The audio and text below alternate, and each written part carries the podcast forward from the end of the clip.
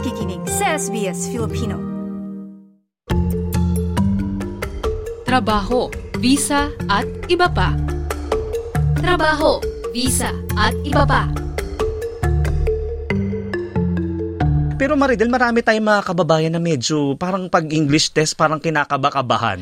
Oo, di ba? Para ka mag-e-exam ng final sa high school o sa kolehiyo. Oo, parang may thesis presentation Oo, bawal ata ang, bumagsak. ang dating, di ba? Dahil syempre parang buhay mo ang ano dito, di ba? Kaya ngayong araw, para matulungan tayo dyan, na, hindi, huwag tayong kabahan at tumaas yung ating confidence, eh nag-imbita po tayo ng makakapiling tuwing ah, unang, ah, unang Thursday, unang Webes, ay may kapiling tayong expert of the month. At ngayon, nako eh, na mas well tayong naka, makakasama natin ngayon ng ah, parang first time ito ng live dito sa ano ha, sa SBS. Ang ngayon ang ating kasama na si Miss May Red Sapra, siya ang isang English teacher ng IELTS, PT at ESL at gayon din siya ang academic manager ng Turner English ah, English College. Magandang umaga, May. Magandang umaga sa inyo. I'm so excited to be here. Siya si Teacher May sa mga Oo. nag-aaral naman ng wikang Filipino. Oo, tama. So ibig sabihin May, bukod sa pagtuturo ng English, ikaw ay nagtuturo din ng Tagalog. Oo, tama. So, ang tawag sa akin ay isang language teacher by language teacher. So, um, ang aking full-time job ay isang English teacher, pero syempre sa gawain natin sa komunidad, nagtuturo tayo ng Tagalog o Filipino. Oo, ibig sabihin yung mga bilingual na talaga yung susunod na mga henerasyon dito, Yes. no? Pero ikaw ba, may mga, may mga ganyan ka bang na-experience na mga kababayan na, nako, nakaka, nakakakaba po talaga, di ba? May mga ganyan Oo, ba? madami. Lalo na syempre, mahilig tayo sa social media. So, nakikita natin yung mga concerns, lalo na mga bagong dating na international student, ano? At saka, syempre, yung mga migrant workers na gusto na nilang mag-apply ng permanent residency. So, marami silang mga concern na, paano ba yon Ano bang English test ang kailangan ko? Paano ba ako magpe-prepare dyan? So, mahalaga na pag-usapan natin o matulungan natin sila ng mga impormasyon tungkol dito sa mga English test na ito, no? Oo, parang kasi nung kahit ako no, nung di- hindi ako nag-English test. Yeah. Pero nag-aral ako dito, nag-postgrad ako at nakita ko na iba, may mga ibang pananalita, may ibang estilo. So, ina-assume ko ito yung ah, mga tatalakayin sa English test na to. Oh, definitely. So, ah, kapag ka kasi nagkaroon tayo ng English test, apat kasi yung skills na tinetest doon, ano. So, meron tayong tinatawag na reading, writing, listening, and speaking. So, iba't ibang klase yung mga task na binibigay. Depende kung anong English test na mapupunta sa atin o kung anong ititake natin. And at the same time, isang factor yan, especially pagdating sa listening and speaking, ano, yung accent ba na pinakikinggan mo. And also, nandun din yung context. Kasi halimbawa, meron silang mga conversation papunta sa gym. Hindi naman lahat ng tao sa Pilipinas nagpupunta sa gym, di ba? O kaya naman, hindi, hindi lahat ng tao nagre-reserve ng hotel o kaya naman ay ng restaurants. So, yung mga ganong konteksto, kailangan din aware sila doon. Oo. Particular sa mga pang-araw-araw na lang na buhay. Yung kunyari, ah, this is a no stopping, ah, this is a no standing area. Yeah. Bawal tumayo. Yeah. Di ba? Yun yung pangkaraniwang Naiisip naiisip ng bagong dating. o di kaya pag sinabing, my battery's flat. Yeah. Ha? Di ba? Yung tire lang yung nafa-flat, 'di ba? Parang yun yung mga unang pumasok sa akin Oo. nung una kong naninirahan dito na parang ano ba yung English nila, 'di ba? Parang Yes. kasi yung sa Pilipinas ang kinalakhan natin ay American English. Tama. Like yung inquiry. Yeah. 'Di ba sa atin inquiry yun eh, Yeah, 'di ba? So yung mga ganong mga nga ganong pang-araw-araw na pananalita na iba lang ang pagbigkas. Correct. At saka yung slang din nila, for example, yung pagdating ko dito, di ba? Meron akong kasama sa office, lagi niya sinasabi, ta, ta. Hindi ko naman alam na thank you pala yun, di ba? So Mm. parang, bakit kaya Mga siya slang. nagtata sa akin? Ikaw yung pangalan mo ay Tata na. Mada, ibig sabihin na daming mga slang na words ano na ma- pero dun sa exam, 'di ba magkakaiba yan? Nabanggit mo may apat na na, na um, aspeto o parang Oo. parts, 'di ba, tong reading um, uh, halimbawa pa, paano mo tinuturo muna bawa sa reading muna? Ano yung uh, dapat i-focus ng isang um, uh, aplikante o yung isang magi-exam? Oo. So halimbawa, so mostly ang tinetest kasi sa reading is yung comprehension. No. So kung nauunawaan mo ba yung teksto? Ano yung pagkaunawa mo? So, meron mga tinatawag dyan na simple questions like who, what, when, where, di ba? So, yun yung mga simpleng question. Pero meron din tayong mga contextual vocabulary. So, anong ibig sabihin nung salitang yun dun sa konteksto? Halimbawa, we all know na ang exercise is physical activity, di ba? So, if I say, I exercise every day. Pero ang nakalagay doon sa konteksto is exercise caution. So, pag ang alam mong exercise lang eh physical, parang hindi mo maiintindihan kung anong ibig sabihin nun. So, mahalaga na maintindihan mo yung uh, meaning nung salita sa konteksto and at the same time, maunawaan mo ano ba ang main idea nitong teksto na to? Ano ba yung mga specific information? So, yun yung mga skills na dapat mong ma-develop.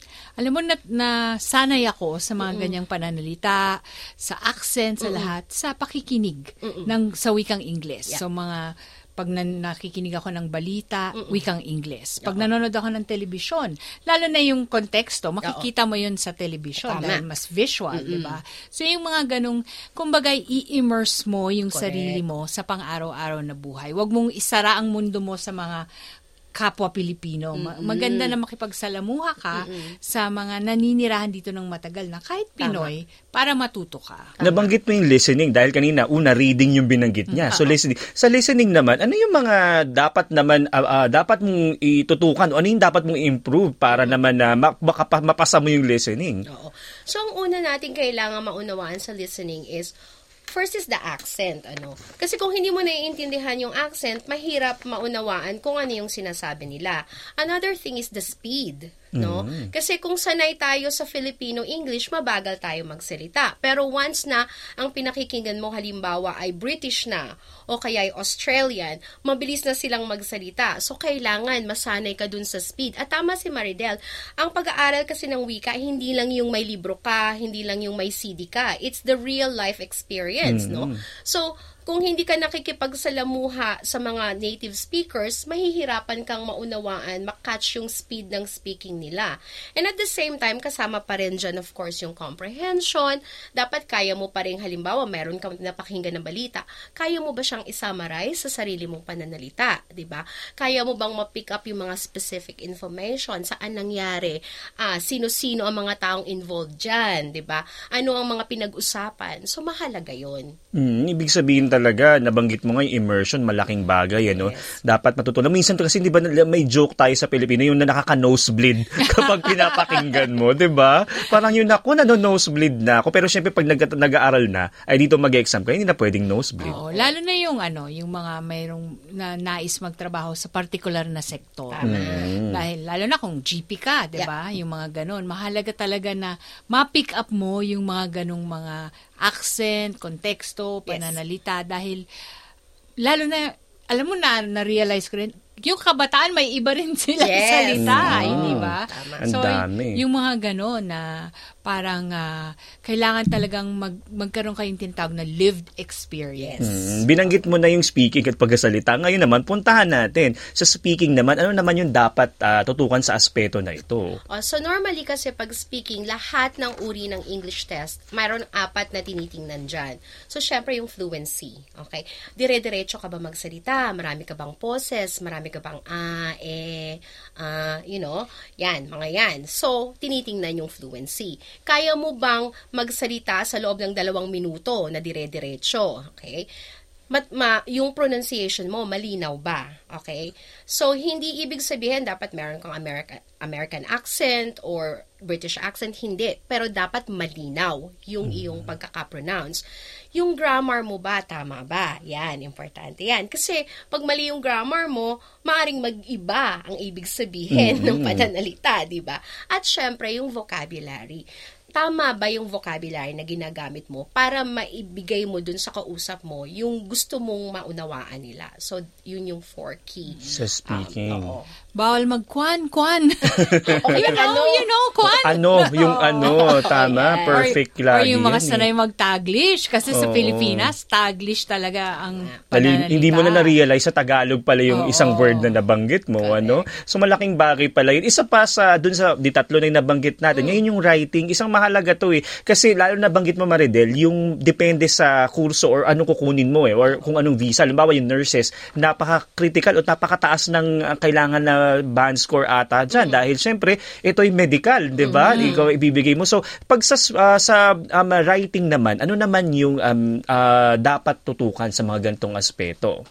Okay. Ito naman sa writing napansin ko, ano, based on my experience as a teacher, para sa, particularly sa mga Pilipino, tayo kasi mga Pilipino, tayo ay masyadong um, polite, ano, magalang tayo. So, ibig sabihin, pag nagsusulat tayo, maligoy. Ayan. So, isang malaking problema yan. Kasi kapag nagsa- nagsusulat ka ng isang academic writing, dapat straight to the point ka. Hindi ka paligoy-ligoy. So, kung gusto mong maging maganda ang iyong writing kapag ka gum- nagte-test ka, dapat ang importante dyan yung coherency and cohesion. No, kasi minsan, pag nagsusulat tayo, parang ginagawa nating speaking. Mm-mm. Eh kapag kakausap ko kayo, halimbawa, pwede kong sabihin, TJ, mari mo bang ulitin yun? Anong ibig sabihin mo? Bakit mo sinabi yan? Hindi pwedeng gawin yun sa writing. ba? So, responsibilidad ng writer na maging masyadong klaro yan para sa reader mo. That's your responsibility. So, coherency and cohesion. Logical ba yung flow ng idea mo? Gumagamit ka ba ng mga connecting devices para sabihin mo sa akin na, oh, magtatapos na tong paragraph ko, magtatapos na tong essay ko.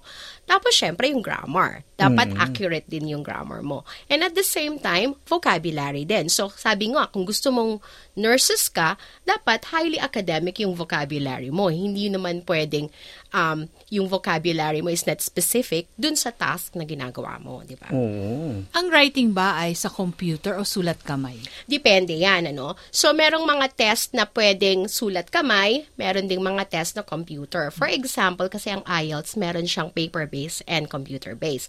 So, kung paper-based siya, pwede siyang sulat kamay. Katulad ng TOEFL, meron din siyang paper-based. So, sulat kamay din yon. But most of the time, ang ginagawa nila is computer-based, which is typing. So, isang issue din yon. Kung sulat kamay, maganda ba handwriting mo? Alam mo, Naintindihan ba? Tinanong ko yan kasi nung college ako, sa Blue Book, kailangan print ang sulat ko. Dahil hindi maintindihan ng mga teacher yung script ko. Dahil may ah, mga maraming mga loop or whatever. So, napansin ko, pag ganun yung pagsulat ko, ang baba ng marka ko. Pero pag pinrint ko siya, mas mataas. So, ibig sabihin, mas naunawaan nila, 'di ba Parang, Oo. hindi naman kasi tititigan yun. Ano ba yung sinasabi nito pa ulit-ulit? Parang isang pasada lang yan. Tapos, ay, hindi ko maintindihan.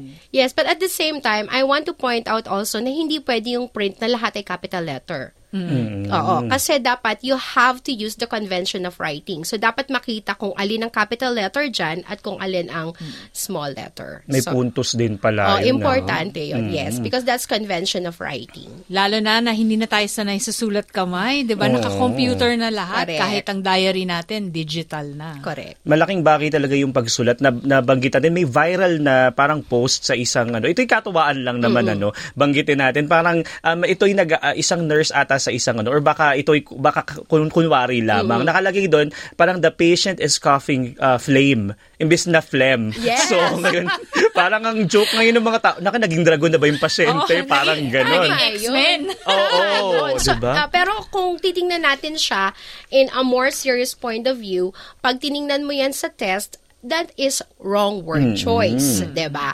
So yun yun. So posible din na magkamali ka dahil sa spelling. So mahalaga din ang spelling pag tinitingnan natin yung writing. Oo, naku, ang dami palang mga ganyang aspeto no, na dapat hindi ka, lalo na nga critical ang ah, kukunin mong trabaho, eh, hindi ka pwedeng magkamali. So, ito yung patunay na totoo ang sinasabi ng guro natin, grade 1 pa lang tayo.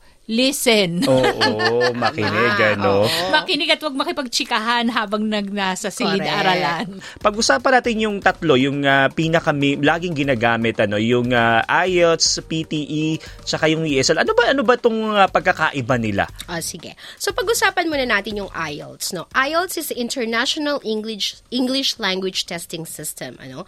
Ito ay pag-aari ng British Council at saka ng IDP IELTS Australia. At ang nagde-develop ng test nito is Cambridge University Press. Okay. So, ang IELTS, meron siyang dalawang uri. Meron tayong tinatawag na General IELTS at meron tayong tinatawag na academic IELTS. Yung general IELTS tinatanggap siya for migration and mostly yung I, academic IELTS naman ginagamit siya pag mag-apply ka sa uni o kaya naman skills assessment. So yung IELTS apat din yung tinetest niya, reading, writing, speaking, and listening at tumatagal ito ng tatlong oras. Ang haba ah. Oo, tatlong oras para sa reading, writing, and listening. Tapos meron kang 15 minutes interview for your speaking. Okay? So, um, ang IELTS, uh, pagka paper-based, inaabot ng 2 weeks yung result. Kapag ka naman computer computer-based 3 to 5 days lang. Okay. Ang PTE naman, or Pearson Test of English, ito naman ay pag-aari ng Pearson PLC. Ito ang pinakabagong test. 2009 lang ito nag-umpisa. Ang IELTS nag-start siya ng 1989. Okay? Tapos, ito naman, last November 16, 2022, ginawa na lang nilang dalawang oras yung test. Mas maikli. Oo. So, purely computer-based siya. Ibig sabihin, lahat ng test mo computerized at the same time, AI ang nag-grade ng test mo. Kaya ang sinasabi nila, this is an unbiased test. Walang human error na mangyayari. Sa PTE naman, ang promise nila is 48 hours yung result ng test. Pero minsan, kahit 12 hours naglalabas mas na sila ng result. Oo, so kaya very ano siya, ah, very popular siya dun sa mga taong nagmamadali. okay. Ngayon, ito namang TOEFL, which is Test of English as a Foreign Language, ito naman galing siya sa Amerika. Ito yung pinakalumang English language test. So, nag-umpisa siya sa paper-based, computer-based, at ngayon, ang ginagamit na is IBT or internet-based test, no? Um, ito naman, tumatagal ng 3 hours din, and uh, purely academic siya. So, PTE and TOEFL, purely academic lang sila. So, IELTS lang ang may academic at saka general. Ang laging tanong dito sa tatlo na to, ano ba yung pinaka Meron bang ganun? Mad, pinakamahirap o pinakamadali? May ganyan ba? Well, um, honestly, based on uh, interviews with a lot of students, ang lumalabas na pinakamahirap talaga is TOEFL. Kasi sobrang uh, academic talaga yung kanyang mga text, no?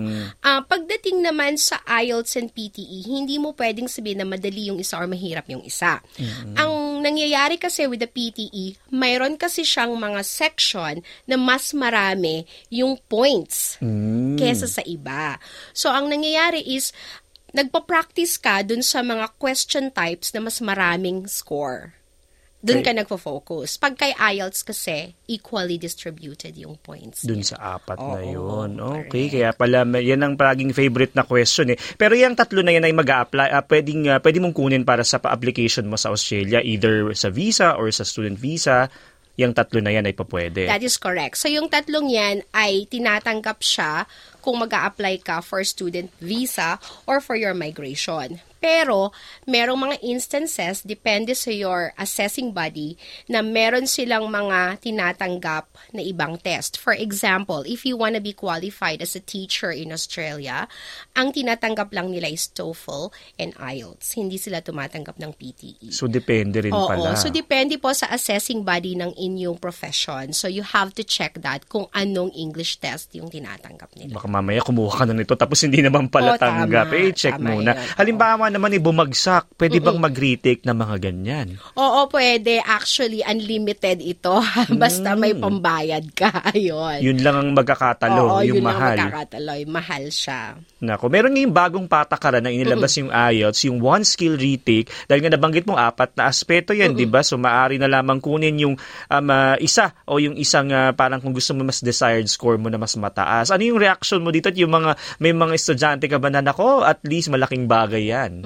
Matagal nang inilalabi yan ng mga English teachers um, and English schools as well as mga English uh, students ano kasi talagang napaka-stressful mag-exam ka ba naman ng tatlo, 'di ba? And then halimbawa, ang target score mo is 7. Yung tatlo mo 7 na, tapos yung isa 6.5. Tapos mag exam ka na naman. So nakaka-stress talaga. So ito, it's a breakthrough na ginawa ng IELTS. Pero gusto ko lamang pong linawin na bago mo makuha yung test na yon, dapat yung tatlong skills mo is um, for example, 7, 7, 7, 6.5. Dapat tatlo yung skills mo na na-reach mo na. Hindi pwedeng, hindi pwedeng dalawa. Okay? And then, kung gusto mong i-avail to, dapat doon ka sa test center na nag-provide ng service na to magte-test. Okay? So, hindi pwedeng nag-test ka sa test center A, tapos mag, o- mag one test ka doon sa te- test center B. Hindi pwede. Oh, okay. Malinaw pala Malinaw. yan. Oo. At dapat, kung kukuha ka nitong test na to, dapat within the f- 60 days kung kailan ka huling nag-test. Mm, dapat pala, naku, may mga conditions. Mo na, Oo, may mga conditions siya. Kasi baka gusto mo pang mag-review na matagal, hindi, sayang 60 days Oh, lang hindi pala yun. pwede. Ayan. And then for the result, uh, pwede mong piliin na i-release nila yung result kasama yung bago mong result or piliin mo yung dati mong result. Depende sa'yo. Mm, so may ganun palang option. Ngayon naman, ako ito na yung mga inaantabayan na natin mga nakikinig. Yung mga tanong ninyo, sasagutin ni Miss May. Ito, Yes. number one, si Mm. Faye, ang sabi niya, sa mga nag-take po recently, mahirap po ba? What should I be focusing on? Ayan, napaka-relative ng question mo, Faye, ano? Kasi lahat, na, hindi naman, hindi naman natin pwedeng i-treat ito as a generic, no? Kasi iba-iba yung mga strength at weakness ng mga estudyante, okay? So, for me, siguro mahalagang isipin mo, saan ba ako mahina? Okay? Mahina ka ba sa writing? Mahina ka ba sa reading? So, kasi may mga tao na okay sa kanila yung speaking, pero nahihirapan sila sa listening. So, ang unang tanong dyan is, anong weakness mo, Faye? Kasi, kung masagot mo na yung tanong na yan, then, mapofocus mo yung attention mo kung anong areas ka magre-review or mag, mag, magpuput ng more effort, di ba? Mm, ayan, Faye ha. Si Genevieve naman, ang tanong niya, totoo po bang may work around sa student visa na hindi na kailangan kumuha ng English test at certificate na lang ng mode of learning um, mode of learning sa Pilipinas ay English? May ganun nga ba? Merong ganon. So, depende kasi yan sa mga schools, ano. Pero gusto ko ring linawin na minsan sasabihin sa'yo ng mga schools na, oh, hindi mo na kailangan ng English, kailangan mo lang ng certificate. Pero pagdating mo dito at hindi ka makakope doon sa subject, ire-refer ka nila na mag-ESL class or English as a Second Language class. At gusto kong linawin ito na kapag dito ka nag-aral ng ESL class, you will be looking at 180 to 240 dollars per week. So, tatagal pa yung kurso mo, magagastosan ka pa, kesa kung mag-aral ka ng IELTS at kumuha ka ng IELTS at ma-prove mo talaga na yung English skills mo is suited para dun sa course na kinukuha mo. Oo, so mas mabuti pang ah, ba- bago mangyari yun, eh, eh, gawin mo na sa Oo, Pilipinas tama. pa lamang. Si Ivy, yung tanong niya tungkol sa kung mas madali yung PTE or IELTS na, na nasagot na yan ni Mm-hmm. Miss May. Ano? Si Ramon naman ang tanong niya, bakit po kaya may expiry ang English test? Hindi ko alam kung kayang sagutin to ni May, pero tanungin na lang siguro natin, eh, ano, ano ba yung expiry ng bawat, ano? May expiry to, di ba? Yung validity ng Tama. bawat exam. Oo. So, may validity siya na two years. Pero depende rin kasi sa paggagamitan mo. Minsan kasi kung mag apply ka, for example, ng immig- sa immigration, for immigration purposes, minsan dinatanggap naman nila yung three years. So, depende kung saan mo gagamitin yung score, you have to check kung alin yung tinatanggap nila. So, yeah, ma- mahirap na, na, matahirap na tanong yun kung bakit may expiry nga. So, I think ang makakasagot niyan is, yung you know, mismo yung mga mismo. ano, Yeah, 'di ba? exactly. Pasensya ka na Ramon, dapat tanungin mo yung mga IELTS talaga. Ito panghuli na lang kasi naubusan na tayo ng oras Mm. si Jeremy. Advisable po ba na kumuha ng IELTS review o kaya naman mag-aral na lang sa YouTube o mga online materials? Mhm. Depende yon Ramon, sa iyong, again, sa iyong strength and weaknesses, ano. So, ang magandang maipapayo ko sa iyo is kumuha ka ng online materials na mock test or halimbawa na test at itest mo ang sarili mo. Kung sa palagay mo sa test is nakukuha mo naman yung target score mo, hindi mo na kailangan kailangan ng tutor. Pero kung talagang nag-struggle ka, makatutulong na magkaroon ka ng tutor kasi may papaliwanag sa iyo mga tips, mabibigyan ka ng mga advice kung paano mo ma-approach yung different kinds of questions. At nabanggit mo na yung tips. Ito, panghuli na lang dahil Mm-hmm. tayo naubusan ng oras. Ano, naku, nakakabitin pa lang kwentuhan na to. Miss May, ano Mm. ba yung pang, pwede mong uh, parang general uh, uh, na payo or advice uh, Mm-hmm. sa ating mga kababayan na yun nga na medyo nagkakaroon ng issue sa mga ganito or medyo kinakabahan? Ayan. So, ito simple lang. Five tips lang na meron ako for them, TJ, today. So, una, unawain po ninyo kung ano ang test na gusto nyong kuhanin. Ito po ba ay paper-based? Ito po ba ay computer-based? Kung computer-based, hindi po ba kayo ninenervyos sa software? Ah, ma- mabilis po ba kayong mag-type? Ano? So, mga ganito po. Ano po ang uri ng questions na tinatanong? Gaano katagal ang oras na meron kayo para sa test para po mapaghandaan nyo yan? Pangalawa, kailangan nyo pong malaman ng inyong strength and weaknesses para po kung kailangan ninyo ng tulong, be it a tutor or mga kaibigan ninyo no? O kaya naman po ay mga mga mga um, resources sa library malaman po ninyo kung ano yung kailangan nyong gawin. And of course kailangan po magkaroon kayo ng study plan. Hindi po yung bukas na yung test ngayon lang po kayo nagka-cramming. Syempre lagi ko pong ipinapayo na kung ang score po na kailangan ninyo is 7 and above dapat po at least 2 months mag-prepare kayo So, importante po yon And of course, kailangan po ninyong humingi ng tulong kung kinakailangan. Kasi, minsan po, test kayo ng test, tas nalulus na po yung self-confidence nyo. So, reach out and ask for help. And at the same time, practice po ng practice. Marami naman pong mga resources sa ating mga community library. Meron po kayo ng mga libro, meron po kayo ng mock test, at mag-practice po kayo ng mag-practice. Ayan, talagang practice makes uh, perfect nga ang sabi. No, maraming salamat, uh, Miss May, sa pagsama ngayong umaga. Walang anuman at sana po ay natulungan ko kayo kahit konti sa inyong mga katanungan sa ating mga English At, test. at nagpo-programa din si Miss May ha sa Good Vibes Pilipinas. Yes. Ayan, ako Oh. ipapapakinggan nyo rin yan. At hindi lang sa radyo, online din, di ba? Meron din Yes, nga yan. Hanapin meron yan din. Sa inyong Facebook page at Correct. mapakinggan ninyo yan. Dito yan sa Victoria. Ayan, maraming sabat. Napakinggan natin ang IELTS, PTE at uh, ESL teacher na si Miss May Red Sapra. Pero paunawa po ng mga nabanggit at napag-usapan ay pangkalatang impormasyon lamang para po sa personal na payo na naayon sa inyong sitwasyon, kumonsulta sa, sa kinaukulang ahensya at kung tungkol naman sa migrasyon sa isang abogado po o registered migration agent. Trabaho, visa at iba pa. Trabaho, visa at iba pa.